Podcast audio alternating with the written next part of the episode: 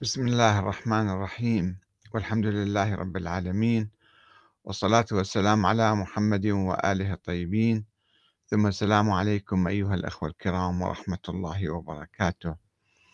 متى يكف السنة والشيعة عن هذا الجدل العقيم؟ هل نساء النبي صلى الله عليه وسلم من أهل بيته أم لا؟ متى يترك معارك الماضي وخلافات الماضي السحيق ويلتفت إلى معارك الوقت الحاضر. هناك اليوم أنظمة تعادي الشعوب العربية والإسلامية تسيطر بالقوة والإرهاب تتحالف مع أعداء الأمة الإسلامية وتعادي المسلمين. هناك أنظمة ظالمة هناك ثورات شعبية في كثير من البلاد تطالب بالعدل والحرية والكرامة والاستقلال الحقيقي. ومع ذلك فهناك من يعيش من ينسى هذه المعارك الحقيقية الراهنة مع الظالمين والمفسدين والمستغلين والسراق والناهبين والمستعمرين لكي يخوض معارك جدلية قديمة بائدة لا وجود لها اليوم ولا أثر لها. مثل السؤال عن آه، أن نساء النبي يسخن في هذه الآية إنما يريد الله ليذهب عنكم الرجس أهل البيت ويطهركم تطهيرا. هل هذه الآية تشمل نساء النبي أو لا تشمل نساء النبي؟ ثم ماذا يعني؟ شملت أو لم تشمل. نساء النبي ذهبن إلى ربهن. وما هي النتيجة من ذلك؟ عندما يجادل بعض الشيعة مثلا. أنه لا هذه الآية ما تشمل نساء النبي. تشمل من؟ تشمل مثلا آه، أشخاص آخرين. طيب شملت أشخاص آخرين. ثم ماذا؟ الآن ماذا يترتب على ذلك؟ يعني في أسئلة عقلية في أسئلة طبيعية الواحد يجب أن يسألها ويفكر أنه لما يتكلم في الكلام من يطرح في السؤال يكون سؤاله يؤدي إلى نتيجة إلى ثمرة عملية. الآية تشمل الأئمة المعصومين. طيب وين هم الأئمة المعصومين الآن؟ ماذا نفعل لهم؟ كيف يمكن نتفاعل معهم؟ أين هم الآن؟ هذا ما يفكر بهالجواب هذا أو بهالنتيجة هذه.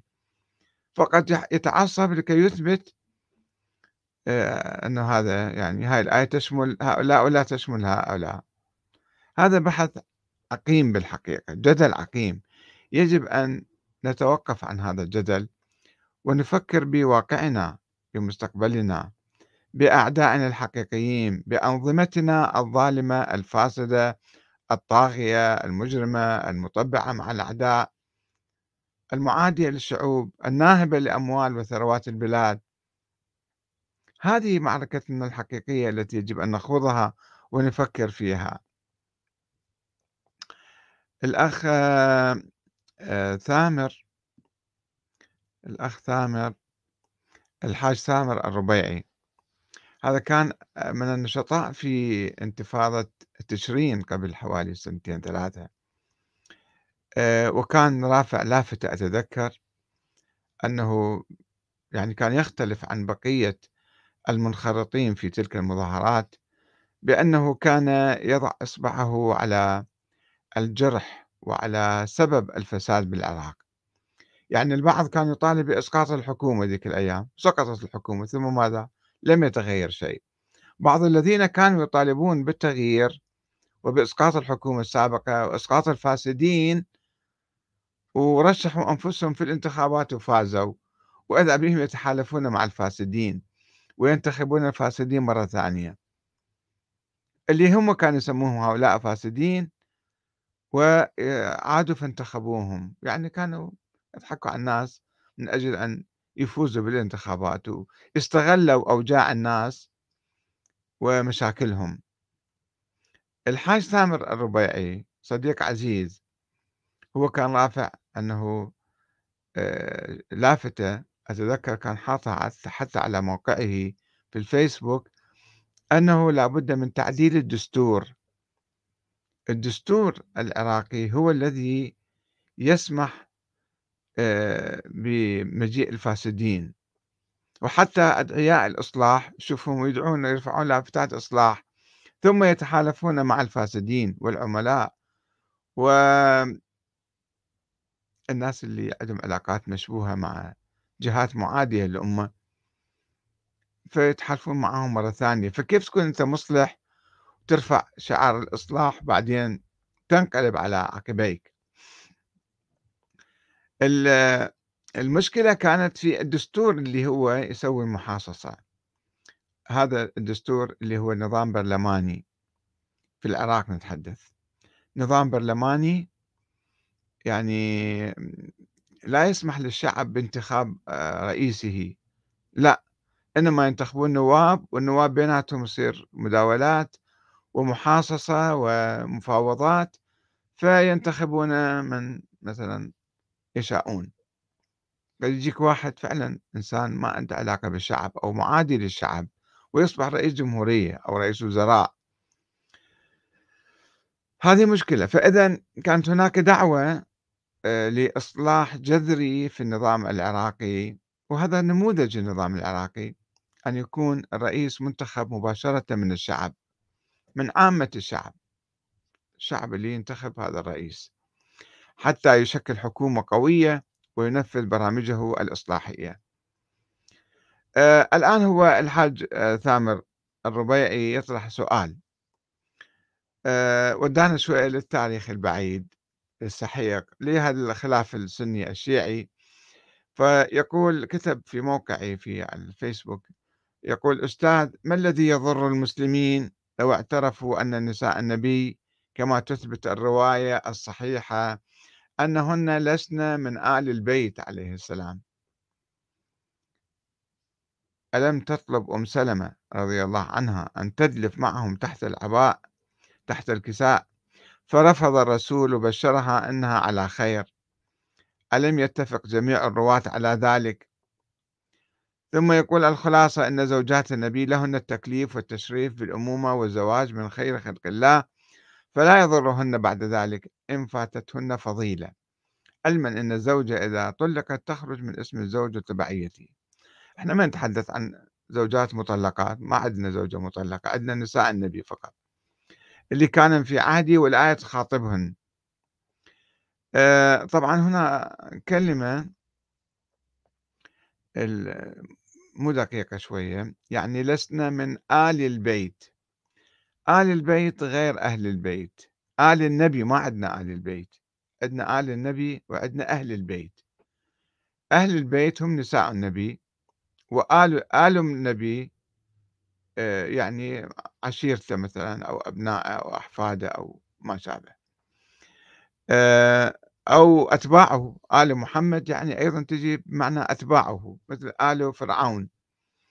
آل فرعون آل موسى يعني أتباع موسى وأتباع فرعون مو يعني أبنائه.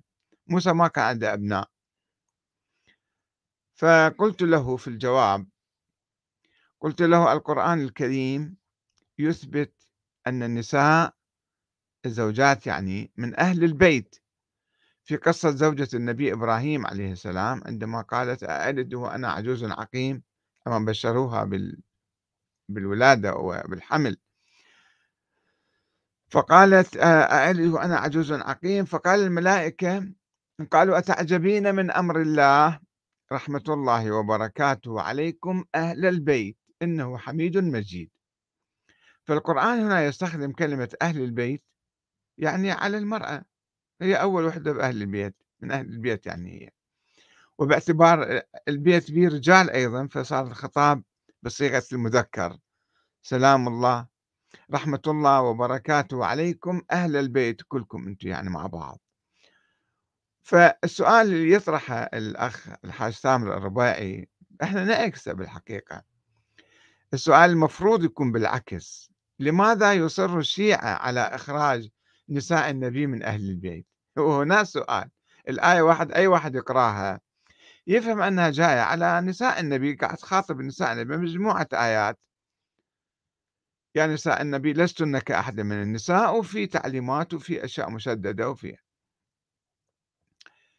فليش إحنا نصر على نطلع نساء النبي من آل البيت من أهل البيت؟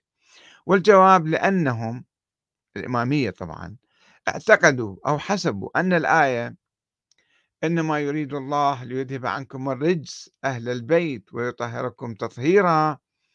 هذه الآية تشريف لنساء النبي وهاي تعني العصمة والتطهير التكويني يعني صار تكوين فعلا آه، من من الله تعالى. فأرادوا أن يدعوا العصمة والتطهير لأهل البيت اللي هم بتفسيرهم يعني آه، الأئمة الاثنى عشر مثلا. ويسلبوها من نساء النبي. شلون دول يدخلون ودول ما يدخلون؟ لا. فقاموا أخرجوا النساء وأدخلوا هؤلاء. فأخرجوهن من أهل البيت رغم أنهن أولى بها من غيرهن. بالرغم من أن الآية لا تتضمن التطهير الإجباري أو العصمة ما فيها المعنى هذا. وإنما تعلق ذلك على إرادة زوجات النبي أو أهل البيت. هم إذا عملوا كذا الله لماذا يشدد عليهم أو عليهن؟ حتى يطهرهم. والطلب منهن الالتزام بالحدود الإسلامية والتقوى مثلا حتى لا يقع الرجس عليهن. والمهم أن الأئمة من آل النبي لم يدعوا هل هل الأئمة اللي بعدين هم يدعون لهم العصمة؟ الإمامية يدعون العصمة للأئمة الاثني عشر. هم نفس الأئمة هؤلاء لم يدعوا العصمة لأنفسهم ولا التطهير الإجباري أنه الله خلقنا مطهرين يعني. إضافة إلى أنه لا يوجد أحد منهم اليوم سواء كانوا أو لم يكونوا هم مو موجودين. يقولون في واحد مختفي صار 1200 سنة. هذا بدون دليل هذا فرضية وهمية يعني خيالية. فشي بالتاريخ فالنظرية الإمامية طلعوها في القرن الثاني الهجري واستفادوا من هذه الآية لكي يعطوا صفة الأسمى للأئمة.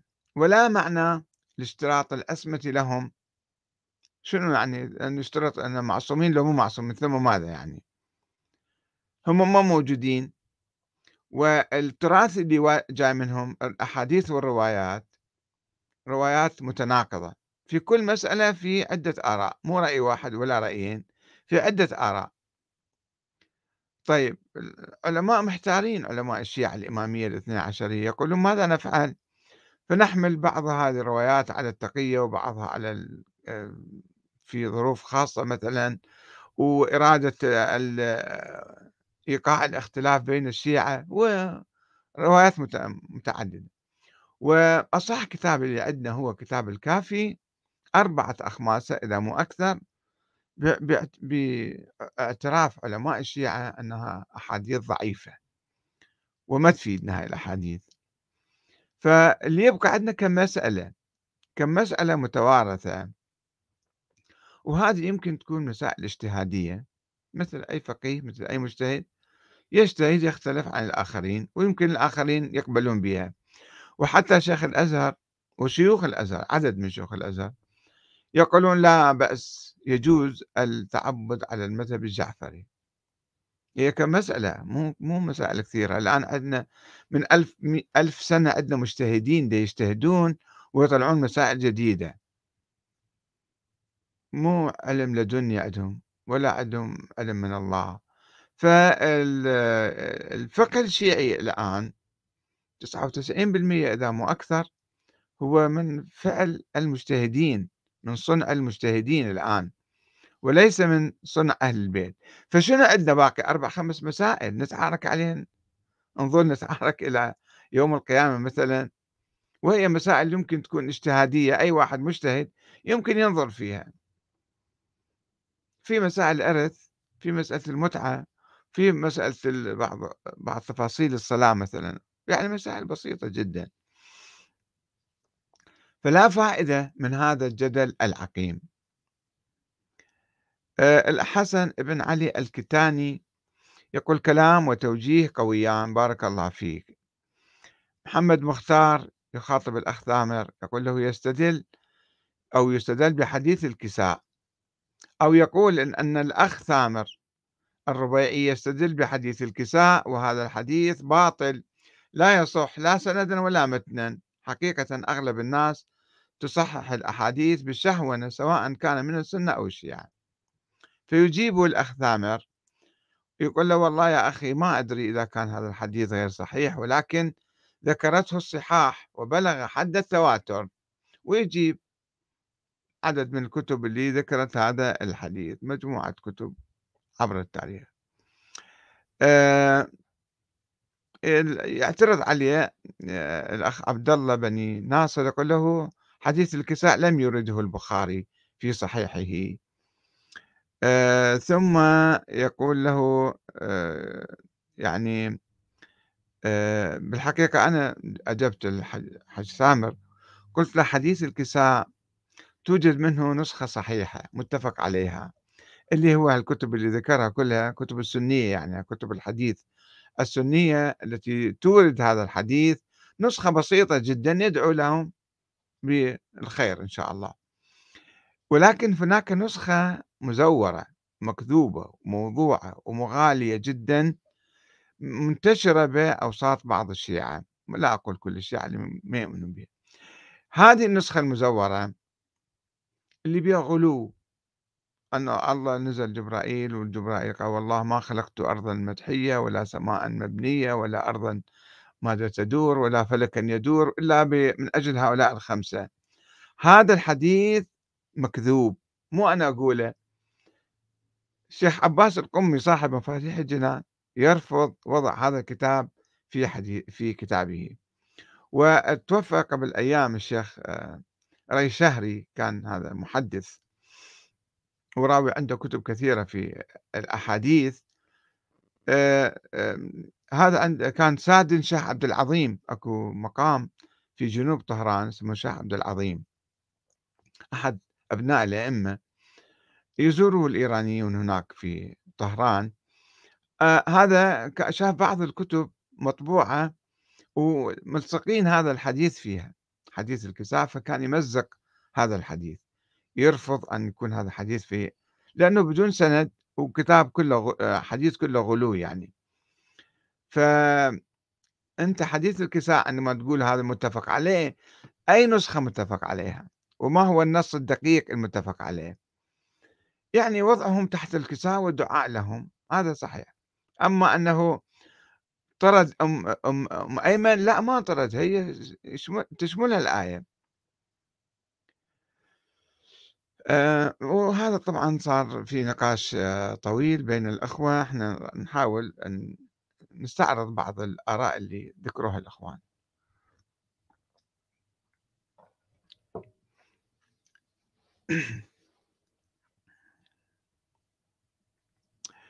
آه الأخ آه، سومر يقول عجبا كيف يقارن كلام الله بقول بشر من رواية دونت بعد موت قائلها بمئتين سنة؟ أنه الله في القرآن يعني واضح الآية تشير إلى نساء النبي. عبد الكريم قاسم الشرنخي يقول أصبت والله أستاذ وأسرفت في الصدق. ثامر الجميل يقول والله صدقت جدال عقيم. آه خالد الجاف يقول أحسنت أستاذنا الكريم في صحة ما نشرت والله ينصرك على قول الحق. مزهر الطرفة يقول لو كل واحد منا ركز ونهل من آيات القرآن لانتهى الجدال ولا حاجة إلى قال فلان وفلان. عبد الرحمن العبد الله يقول السياق هو الذي يحدد المعنى مثل الآيات التالية. التي تحوي التطهير كذلك وبالطبع لا تعني هنا العصمة. إذ غشيكم النعاس نعاس أمنة منه وينزل عليكم من السماء ماء ليطهركم به ويذهب عنكم رجس الشيطان وليربط على قلوبكم ويثبت به الأقدام. فيطهركم ما تعني العصمة يعني يطهركم. آه لعامة المسلمين اللي كانوا مشاركين في معركة معينة. بعدين نجي إلى محمد فياض. يقول الخطاب الموجه لأهل بيت النبي إبراهيم في سورة هود هو شبه متطابق مع الخطاب الموجه لأهل بيت الرسول في سورة الأحزاب. المشكلة أننا نقيس الآيات على الروايات وليس العكس. كلمة يريد لا تعني كن فيكون كما في الآية التالية. والله يريد أن يتوب عليكم. أنتم حتى تتوبون الله يتوب عليكم. ويريد الذين يتبعون الشهوات أن تميلوا ميلا عظيما. والسؤال هنا هل يتبع الناس ما يريده الله أم ما تريده الشياطين؟ أكثر الناس أو أو لنقل قسم كبير منهم يتبع ما تريده الشياطين. هل هذا يعني أن إرادة الشياطين تغلب إرادة الله سبحانه؟ خالد ألبو العبيدي. يقول لا توجد أسمى مطلقة لبشر ولكن هناك أسمى أسمة الأنبياء من كبائر الذنوب فقط. سلمان هاشم يقول متى نتخلص من هذا الجدل؟ والتي هي زوجات النبي هل من أهل البيت أو لا؟ كريم يوسف الموسوي يقول تلك أمة قد خلت لها ما كسبت وعليها ما اكتسبت. ما هي الجدوى من هذه الأمور؟ والله يقول لا تسألوا عن أشياء أن تبدو لكم أن تبدى لكم تسؤكم. لماذا لا نفكر بحاضرنا ومشاكلنا؟ فقط نقلب التاريخ ونختلف عليه. وهم أناس لهم عصرهم وظروفهم وثقافتهم. مؤيد آه، طاهر آه، يقول صار نقاش بين بعض الأخوة. لسنا بحاجة إلى تكراره. آه،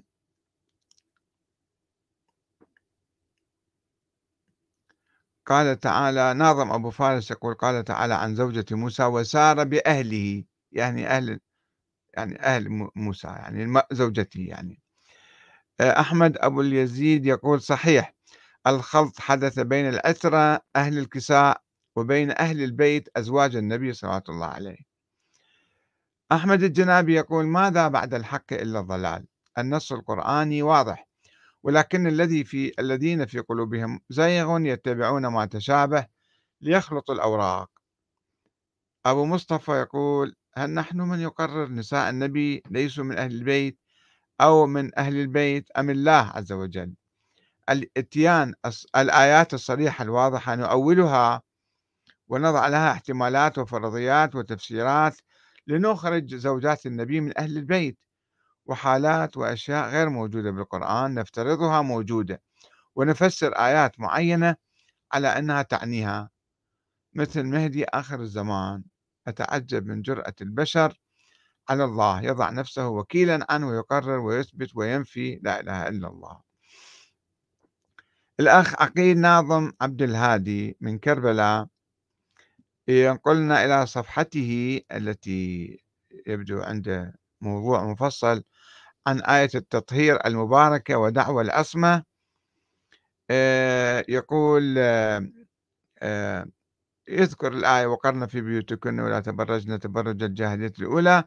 يقول والسؤال المطروح هو حول هذه الآية المباركة لا يتعلق بمن هم المخاطبين بها أيا كانوا لكن يتعلق بأمر آخر وهو هل آية التطهير المباركة تفيد العصمة من الذنوب؟ كما ذهب إلى القول بذلك طائفة من المسلمين. فيجي يناقش هذا نقاش طويل آه، مثلا يجيب هذا كلمة ما يريد الله ليجعل عليكم من حرج ولكن يريد ليطهركم وليتم نعمته عليكم لعلكم تشكرون. يعني هنا الإرادة إرادة التطهير ليست إرادة تكوينية يعني رأسا صار صار هو الشكل. الله يريد يعني يعطيكم تعليمات من أجل أن يطهركم. ويجيب مثل آخر يريد الله بكم اليسر ولا يريد بكم العسر ولتكملوا العدة ولتكبروا الله على ما هداكم ولعلكم تشكرون. والله يريد أن يتوب عليكم ويريد الذين يتبعون الشهوات أن تميلوا ميلا عظيما. يريد الله أن يخفف عنكم وخلق الإنسان ضعيفا. غير ذلك من الآيات التي تشير إلى الإرادة التشريعية وليست الإرادة التكوينية. فبحث لطيف آه، إحنا نعود إلى صفحتنا حتى نشوف وين وصلنا.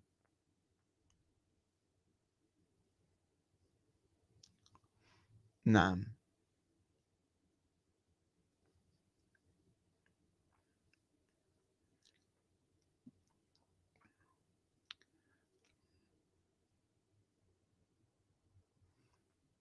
آآ نعم، الأخ عبد آآ عبد الجبار الشريفي يقول: "يعني صاحبة الجمل معصومة بفعلتها وهتك سترها وسفك" الآية ما تدل على العصمة أخي العزيز، الآية تطلب من نساء النبي أن يلتزمن بأقصى درجات التقوى والورع و آآ حتى يعني حتى الله يرفع عنهم الرجس ويطهرهم تطهيرا، ما تدل على عصمة نساء النبي، يعني يعني هي الآية مفصلة تشرح أن أن تقول إذا أنتم جاوزتوا أو خالفتوا راح نعاقبكم عقابات عقاب مضاعف يعني. آمم صادق الوائلي يقول: "آية المباهلة أثبتت خصوصية البيت المحصورة في أنفسنا وأبنائنا ونسائنا، ولم تكن غير فاطمة عليها السلام ولم يأتي بزوجاته." الآية ما تقول على البيت، ما تحصر، منين فهمت حصر البيت بأنفسنا وأبنائنا ونسائنا؟ هذه كانت أقرب القرابات، القرابة ال يعني ال ال يعني من النسل آآ والزوجات يعني هن مو من نسل الإنسان، فالآية ما تتحدث عن أنه يعني نساء النبي خارج أ أهل البيت. صباح حسب الله يقول: "من شمل من شمل بآية التطهير لا حاجة من شُمل بآية بآية التطهير لا حاجة له بالكساء أو أي شيء آخر. الأمر الآخر بالنص القرآني ما كان محمد أبا أحد منكم من رجالكم بل هو في شأن أهم أعلى إنه رسول الله آمم، أبو محمد يتساءل يقول إذا ثبت أن نساء النبي من أهل البيت أو ثبت العكس ماذا يعني ثم ماذا؟ آآ، الضفيري يقول كلمة الرجس الموجودة في الآية تعني آآ، هذا موضوع آخر صار مفصل يعني. آمم، علي الآلوسي يقول: "الجدال العقيم أفضل وصف لكثير مما يدور بين المسلمين اليوم من نقاشات دينية تاريخية." يعني سواء كنا إحنا سنة أو شيعة الآن، إحنا عندنا معارك مع الظالمين، مع المفسدين، مع السراق ونهاب الأموال العام، مع ال السياسيين الخونة المتلاعبين بمقد مقدرات الأمة. بالذين يستبيح يستبيحون دماء الناس ويقتلون الناس بالجملة 80 81 واحد مرة بشخطة قلم بدون محاكمة بدون دفاع بدون أطفال صغار كانوا مثلا قبل عشر سنوات خارجين مظاهرة طالبين بحقوقهم ما يستدعون القتل واللطيف هذا الأمير اللي وقع هذا الاتفاق العام الماضي قال أنه لا القتل ما يجوز إلا في حدود الشرع طيب هذا القتل بأي شرع صار؟ هل كفروا؟ هل زنوا؟ هل ماذا فعلوا؟ مجرد خرجوا مظاهرة افترض وبعضهم أطفال كانوا عمرهم 13 14 سنة. قبل عشر سنوات حاطين بالسجن ثم تعدمهم. على أي أساس مثلا؟ هذا ظلم. هذا فساد. هذا انتهاك مو فقط لهؤلاء الشهداء اللي قتلوهم الأبرياء. إنما اعتداء على الأمة كلها وما حد يقدر يعترض ما حد يقدر يناقش. هذا الفساد الموجود اللي يجب أن نبحث فيه الآن مو نبحث أنه والله هاي الآية تدل على العصمة ولا ما تدل ونساء النبي دخلا بالآية لأنه راح يصيرون معصومات ولا ما يصيرن. الآية لا تدل على العصمة أساسا ولا تعني العصمة ولا تشمل الأئمة أنهم معصومين. وهم لم يقولوا نحن معصومون. فكلام عبثي كلام عبثي بالمرة في التاريخ كان والآن إحنا نجي نلوك هذا الكلام مرة ثانية. والجدل ونسوي أنا أشوف بعض الخطباء بالحقيقة في العراق خصوصا في كربلاء بعض المشايخ. في اليوتيوب تجيني يوتيوب قاعدين أبحاث فعلا عقيمة أبحاث شخصية تاريخية فلان سرق العلم من فلان فلان أخذ من فلان فلان ما أدري عمل كذا. هذه الآية الآيات تدل على هالمعنى ومعاني كلها فاضية. يعني بدون نتيجة. جدل عقيم وحماس شديد في تفسير بعض الآيات أو تأويل بعض الآيات لإثبات نظريات منقرضة نظريات بائدة لا وجود وجودها اليوم. وصلت إلى طريق المسدود نظريات بشرية غلفت بالدين غلفت بتأويلات قرآنية. وبالقرن الثاني والقرن الثالث وصلت إلى طريق مسدود وانتهت وراحت. وإحنا الآن عايشين عصر جديد أنا أشبه هؤلاء الناس مثل أصحاب الكهف. أصحاب الكهف دخلوا في فترة من الزمن عندهم عملات بجيبهم. وبعدين قعدوا بعد 300 سنة وكسور طلعوا آه، شافوا العالم ثاني راحوا يشترون خبز. العملة مالتهم قديمة. فهذول الجماعة يعني عايشين بالتاريخ في كهوف التاريخ. المجادلون في هذا في هذه الأمور. قبل 1400 سنة تجادل بعض الناس حول أحقية هذه العائلة أو تلك هذه السلالة أو تلك بالخلافة والحكم و... وحاولوا ينظروا لهم ينظروا لهؤلاء أو لأولئك وثم دخلوا في الكهف وراحوا. وإحنا نجي بعد 1400 سنة نفتح عيننا الآن؟ نولد اليوم. ونشوف الدنيا متغيرة في قوى كبرى مسيطرة بالعالم وقوة الصارع وأنظمة فاسدة ظالمة طاغية تسيطر علينا ونظل عايشين بالجدالات العقيمة اللي كانت قبل 1400 سنة.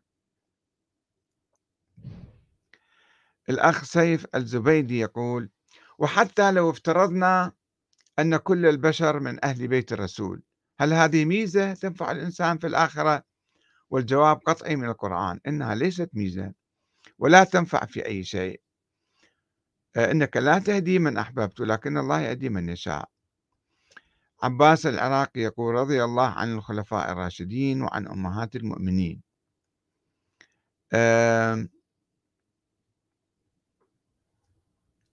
الأخ جاسم محمد الزيادي. يقول إنك لم تجب على سؤال هذا الأخ بل درت والتففت ولم تجب بشكل واضح. النبي صلى الله عليه وسلم وبأصح الأحاديث عند السنة فضلا عن الشيعة أخرج أم سلمة رضي الله عنها من أن تكون واحدة من أهل البيت الذين نزلت بحقهم آيات التطهير يعني باقي نساء النبي لهن نفس حكم أم سلمة. أما قضية ما قال له أنت لا قال له أنت لا خير. ما قال له أنت لست من أهل البيت. هذا مو نص ما موجود.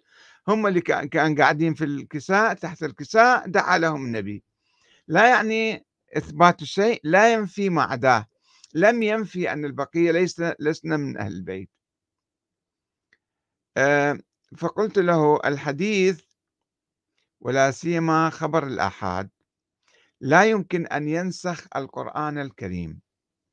وقد أدخل القرآن النساء في أهل البيت بل هن أول مصداق له فضلا عن اللغة والعرف وسياق الآيات التي تخاطب نساء النبي.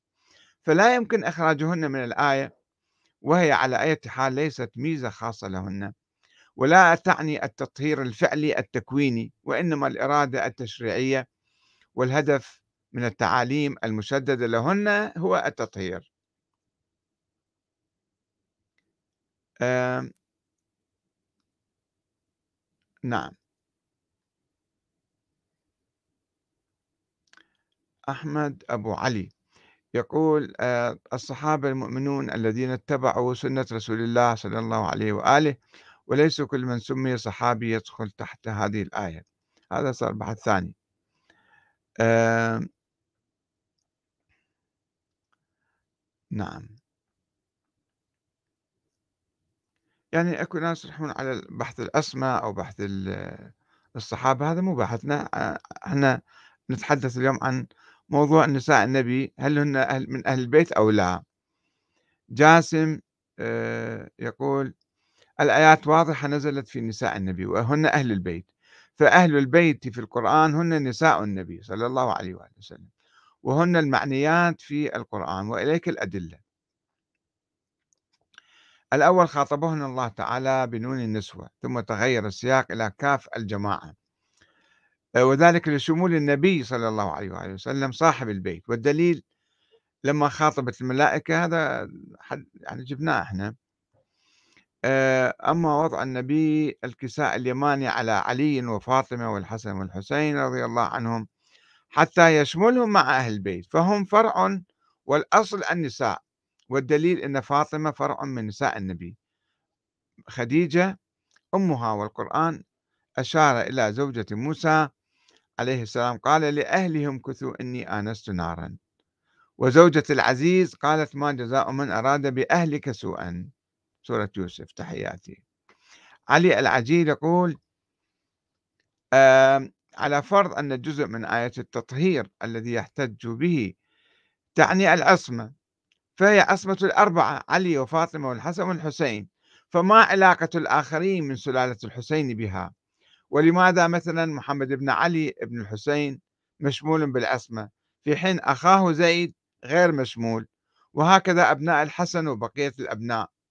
هنا تدخل الروايات المزورة والكاذبة على الرسول الأكرم والإمام علي والإمام جعفر وحتى فاطمة الزهراء. ليث عبد الله آه، يطرح سؤال مهم بالحقيقة. يقول سؤال مهم جدا لكل عاقل. لماذا كل ما يستند إليه الشيعة في عقيدتهم من ثوابت المذهب؟ يا أخي هاي الشيعة بالتاريخ كانوا الآن ما عندنا شيعة. الآن عندنا شعوب مظلومة محرومة تطالب بالعدل والحرية في كل مكان. تطالب بالمشاركة في السلطة. لماذا كل ما يستند الشيعة في عقيدتهم من ثوابت المذهب لم يذكر في القرآن وإنما بالروايات؟ هل يستحي الله تعالى مثلا أن يقول أن علي بن أبي طالب من بعد الرسول أو يذكر المعصومين بالأسماء كذكر مريم وعيسى وكل ما ذكر بالقرآن أو أن الله جل وعلا لا يعلم ما سيحدث بين الأمة من خلاف. أبو أحمد يقول أحسن دكتور. أنت هل القرآن أصدق الحديث؟ لم يكن أزواج الرسول. زي زياد غازي علولو. أه لم يكن أزواج الرسول من آل بيت النبوة فمن إذن؟ يعني هذا معظم الأخوان من السنة والشيعة بالحقيقة ليس السنة فقط لم يكن جدلا بين السنة والشيعة. وأنا أعرف كثير من الأخوان هم من كربلاء ومن النجف ومن العراق. هم يذهبون إلى أن الآية تشمل نساء النبي. ولا تحذف ولا تدل على العصمة ولا تدل على التطهير الإجباري التكويني. فهذا الجدل كله يصبح عقيم يعني البعض حاول أن يستغل هذه الآية يعني افترض فيها العصمة فهم أنها تدل على العصمة التكوينية ف يعني استكثر على نساء النبي. وبعضهن مثلا مثل السيدة عائشة أم المؤمنين رضي الله عنها خرجت على الإمام علي ثم تابت. يعني هذه شلون تدخل بهاي الآية وتكون طاهرة يعني معصومة. فإذا لازم نخرج كل نساء النبي. هكذا وقعوا في هذا الجدل العقيم. نرزق الله أن يهدينا بالحقيقة ويوجهنا إلى الاهتمام بتطوير أنظمتنا السياسية لكي تكون عادلة وتحقق العدل والقسط في هذا المجتمع وتكافح الظلم والفساد والفاسدين. والسلام عليكم ورحمة الله وبركاته.